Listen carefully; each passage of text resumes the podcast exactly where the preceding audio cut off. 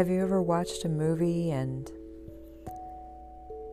the person next to you or someone that you're watching the movie with is talking incessantly? You find that you can't even enjoy the movie because this person is continually asking questions and editorializing. Although we get irritated by people like this, we actually do this ourselves to a certain degree when we sit and either meditate or experience something beautiful. For instance, if you watch a sunrise or a sunset, even if you're alone, we sit there and we gaze at the beauty and and then we say, "Oh, this is so much more beautiful than yesterday," and I, I want to capture this moment, and I want to make sunset heart hands, and let me try to think of a caption that will attract people on social media.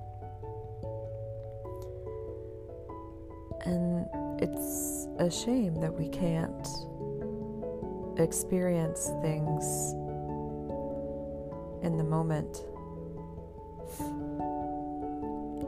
And contemplation asks us to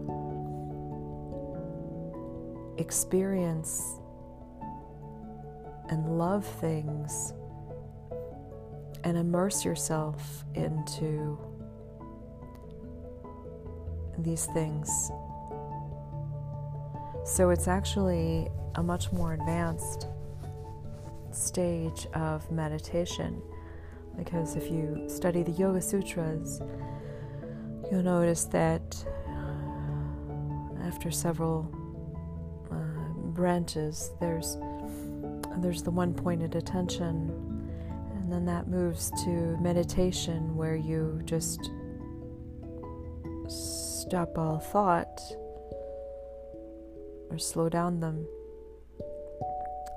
And then you move to contemplation or samadhi, which is uh, becoming immersed in the object of your meditation. And in this, this is where we connect ourselves not only to the object but to others.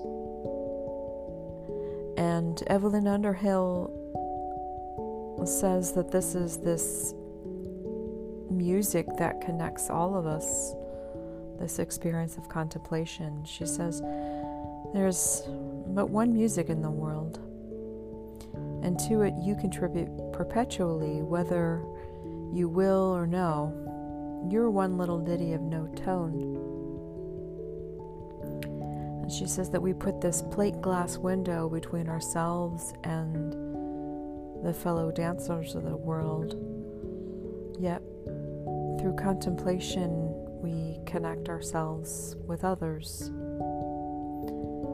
And she says that contemplation, you stretch out to an object of contem- contemplation,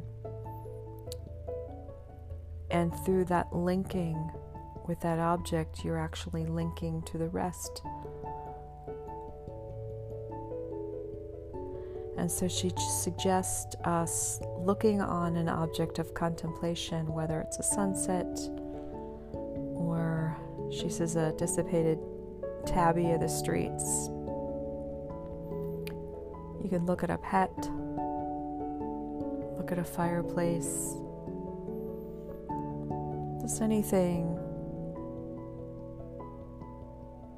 and become immersed into it, immersed in it.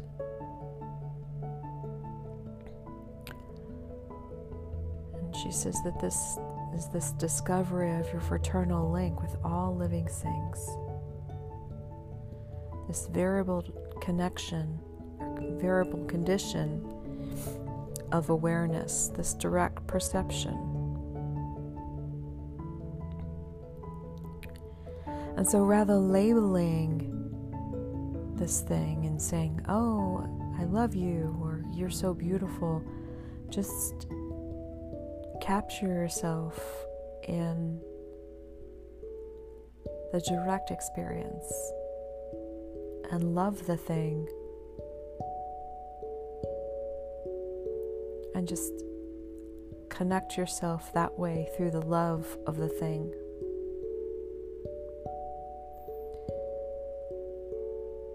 And Underhill writes Now turning away from your labels, you shall surrender yourself to the direct message poured out towards you by the thing.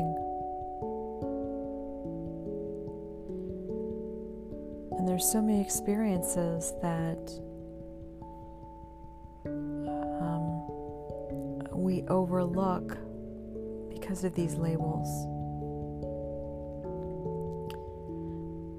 She should she suggests just practicing looking upon something with that direct experience